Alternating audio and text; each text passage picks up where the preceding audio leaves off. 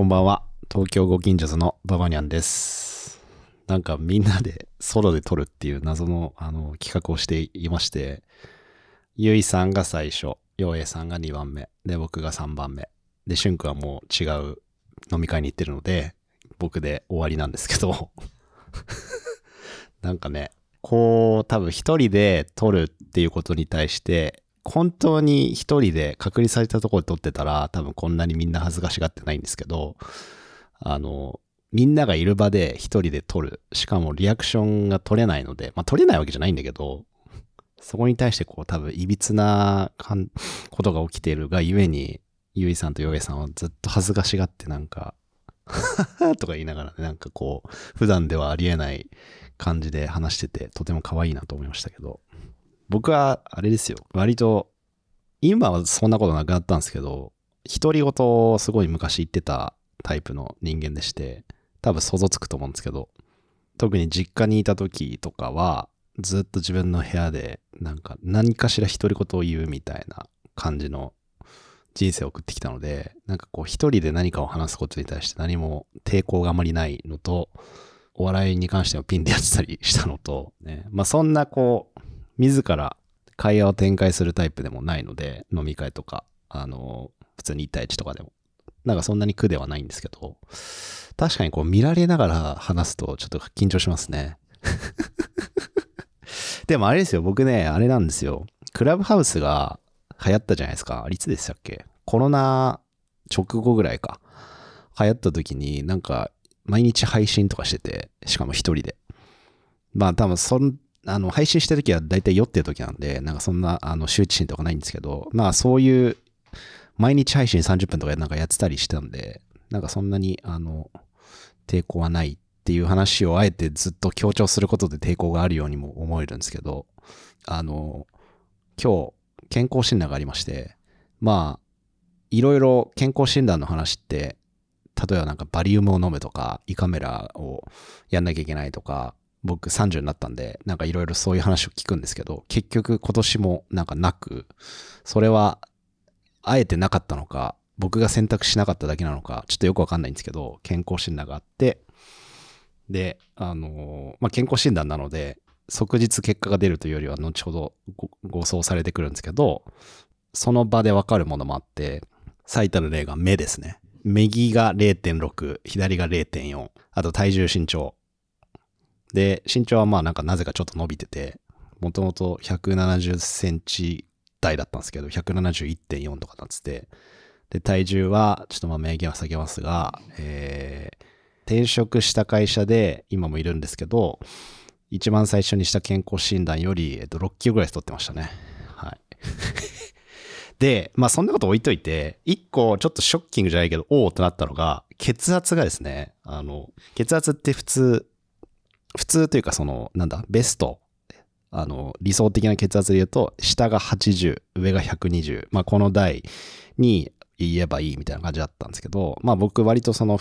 あの、怠惰な生活を送ってるたんですけど、血圧でなんかこう何かこう思ったことはなかったんですけど、今日測ったらですね、135ぐらいだったんですよ。で、140以上から確か高血圧なんですよね。おおと思って、こう、いろんな生活が、怠惰な生活をしている中で、あの、まあ、体重はもう見てわかるので、まあ、そんなに、あと、まあ、家に体重計もあるんで、まあまあって感じなんですけど、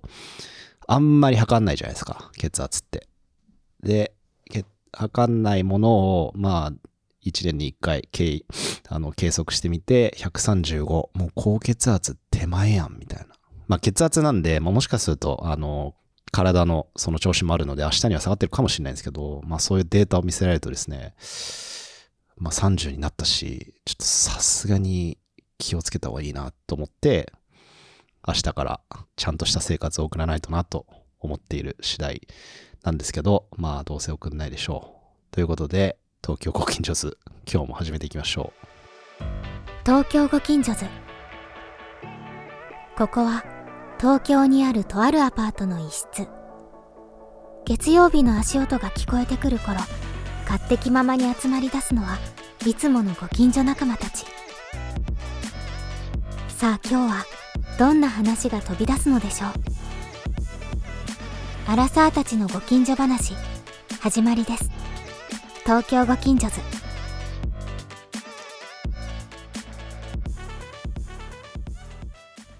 改めまして、バマヤンです。ソロ企画というか、一人で話す回ということで、何を話そうかなと思ってたんですけど、僕はですね、ちょっと街の話をしようかなと思っています。で、街というと、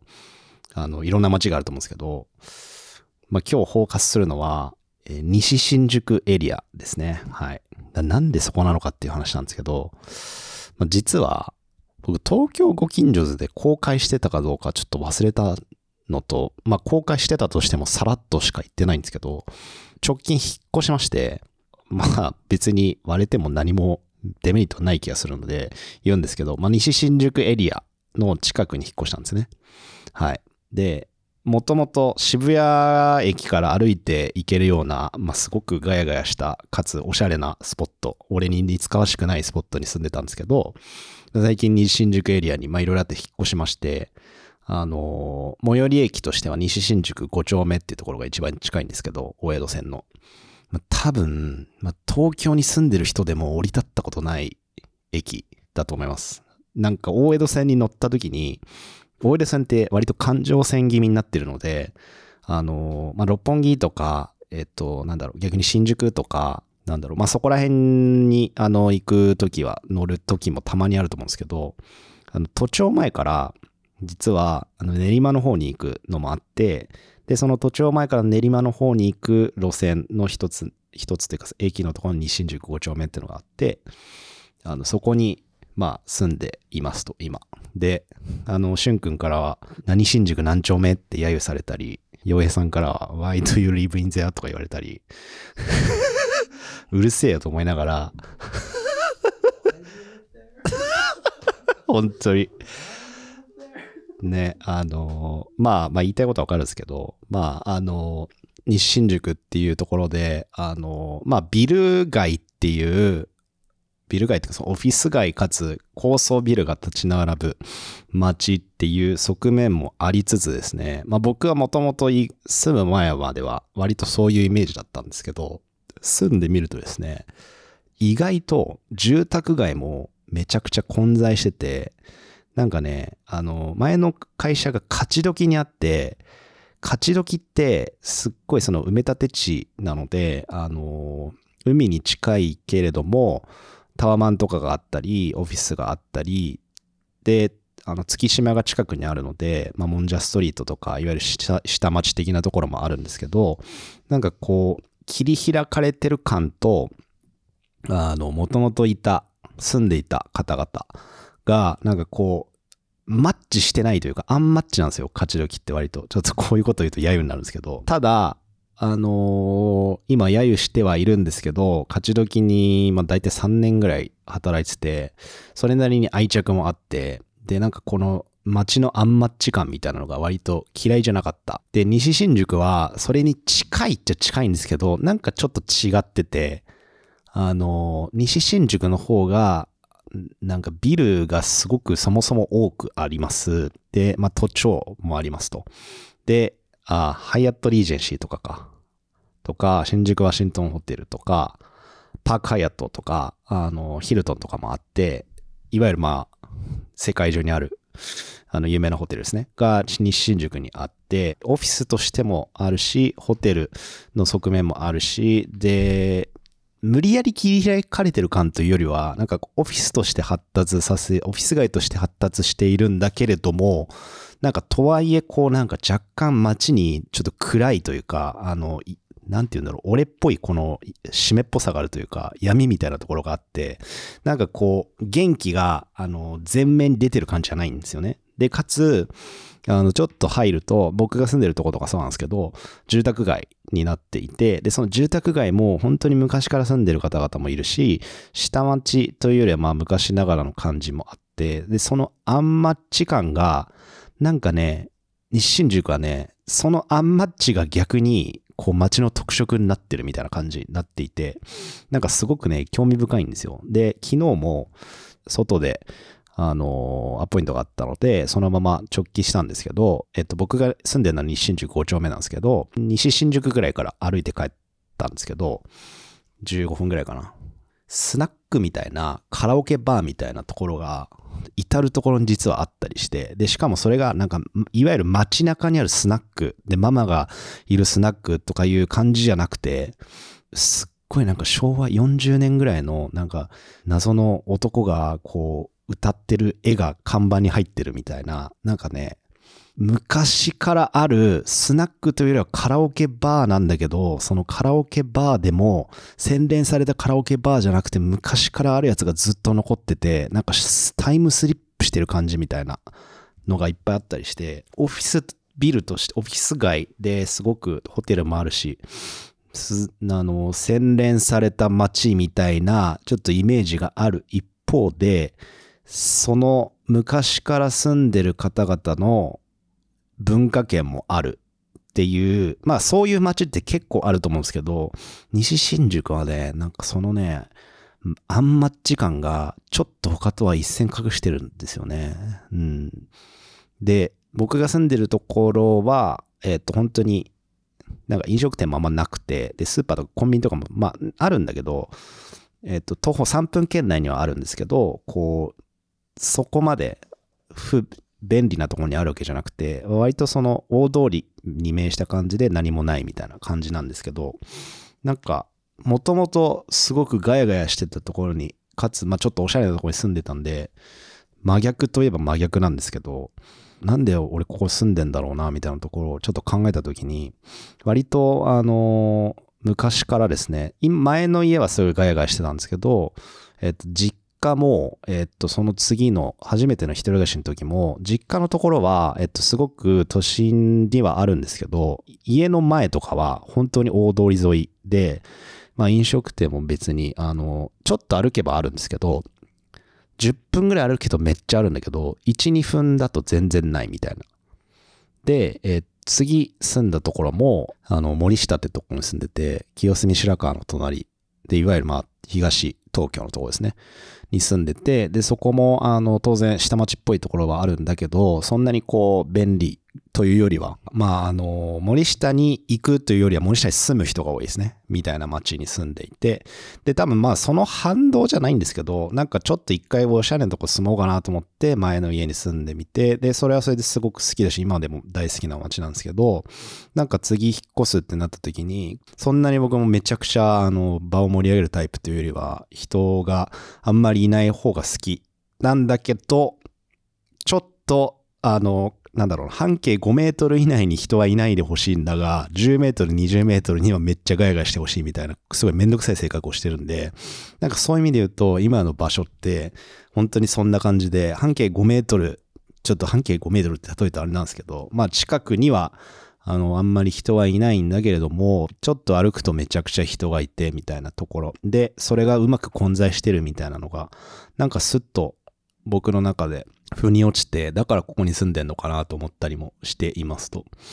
うん。で、まあ、こういう街の話って僕は結構好きで、西新宿5丁目に関しては、割とその街の特色が、まあ、あんまり一般的にはないような街なんだけど、実際に住んでみたり降り立って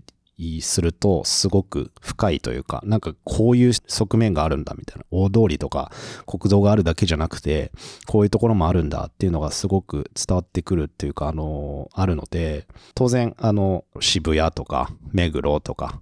六本木とか、そういうエリアでもいいですし、もうちょっとそのあんまりスポット当てられてない街とかについて語るのもありなのかなと思ったりもしていますと。で、街の話は大好きなので、皆さんなんか、あの、この街の話してほしいとかあればですね、割と僕としゅんくんは東京にずっと住んでいたりもしたのに、東京ネイティブだったりするので、なんかある程度話せるかなと思いますと。私たちの話を聞いて参加したくなった人は、ハッシュタグ東京近所話でツイートしてください。待ってます。あの、ちょっと街の話の関連で言うとですね、僕すごくあの好きなメディアがありまして、あんまり人に行ったことないんですけど、スーモタウンっていうメディアです。あの、住宅情報のスーモが作っている、なんて言うんでしょうね、これは。いろんな街について語ってるメディアで、で、あの、そのスーモタウンで、いわゆる著名人の方がコラムを書いてるのがあるって、コラムコーナーがあるんですけど、真空ジェシカのガクさんとかが渋谷について書いていたり、トンツカタンの森本さんとかが三茶ですね、について書いていたり、で、今ちょっと芸人に偏ってますけど、全然芸人とかじゃなくても、あの芸能人の方だったり、ウェブライターの方が自分にまつわる、自分にルーツがある街をコラムで書くみたいな感じでやっていて、で、そのコラムを読むのがすごい好きででして、で、ウェブメディアで継続的に読んでるやつ僕これしかなくて、スーモタウンだけなんですけど、それぐらい好きなメディアなんですけど、なんでこの話をしたかというと、街の話が好きですよっていうのもあるんですけど、僕がこのスーモタウンに出会った記事が一個あって、それがですね、偶然にも西新宿の記事でして、これがですね、もう亡くなってしまったんですが、雨宮まみさんっていうライターの方ですね、あの、こじらせ女子っていう単語を作った方が書いている都会とした街、まるで違う二つの顔を持つ街、西新宿っていう記事なので、ちょっとディスクリプションに貼っておくので、ぜひ皆さん、あの、読んでください。あの、雨宮まみさんが、あの、ライターですね、をやられていて、なんか、打ち合わせとかで、新宿に行く機会だったり、新宿で、あの、いろいろ仕事が多かったので、そこから東方圏内ないしは、まあ、すぐ帰れる距離で、ただちょっとお金がない若手時代の時に、まあ、どこかある、ありませんかって不動産屋に聞いたら、西新宿の、まあ、ちょっと、あの、築年数が古いアパートを紹介されて、で、結局、そこに10年住んでいて、で、それにまつわって、あの、その10年の思い出を西新宿と共に語るっていう記事なんですけど、すごく素敵な記事なので、ぜひ皆さんご覧ください。で、別にこれを読んだから西新宿に住もうと思ったことは一度もなくて、なぜか巡り巡って日新宿に今住んでるんですけど、まあそういう縁もあるのかなと思いつつ、スモタウンっていうあのメディアですね。もう大好きだし、だし今日新宿に住んでいるし、スモタウンを知ったあの記事が西新宿に書かれてるっていうのはなんか不思議な縁だなと思ったりもしています。はい。西新宿芸人ですとか、西新宿に住んでますみたいなことを大々的に今後も言うことはあんまりないと思うんですけど、とはいえ、あの、割とババニャンっぽいというか、ちょっと一つ距離を置いて、なんか愛を感じるみたいな。なんかだ、溺愛してるわけじゃないんだけど、なんかちょっと一線を引いた上で、なんかありだな、みたいな街として僕はすごく西新宿がなんか最近嫌いじゃなくなってきていて、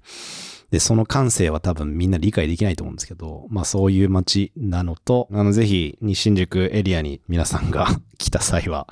あの、DM なりいただければ、タイミングが合えばぜひご一緒できればと思いますし、西新宿について何かですね、あの、感想だったり、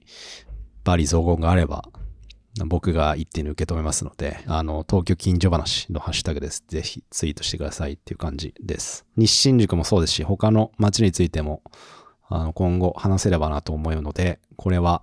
ソロなのか、しゅんくんと一緒なのか、はたまた、洋平さん、ゆいさんと違う街について、もうちょっと彼らと話すときはおしゃれな街になる気がしますが、そういう話になるのかと思いますが、東京ご近所図という名前だったりもするので、なんかそういう深掘りも面白いかなと思ったりもしています。以上、バマリアンの東京ご近所でした。ありがとうございました。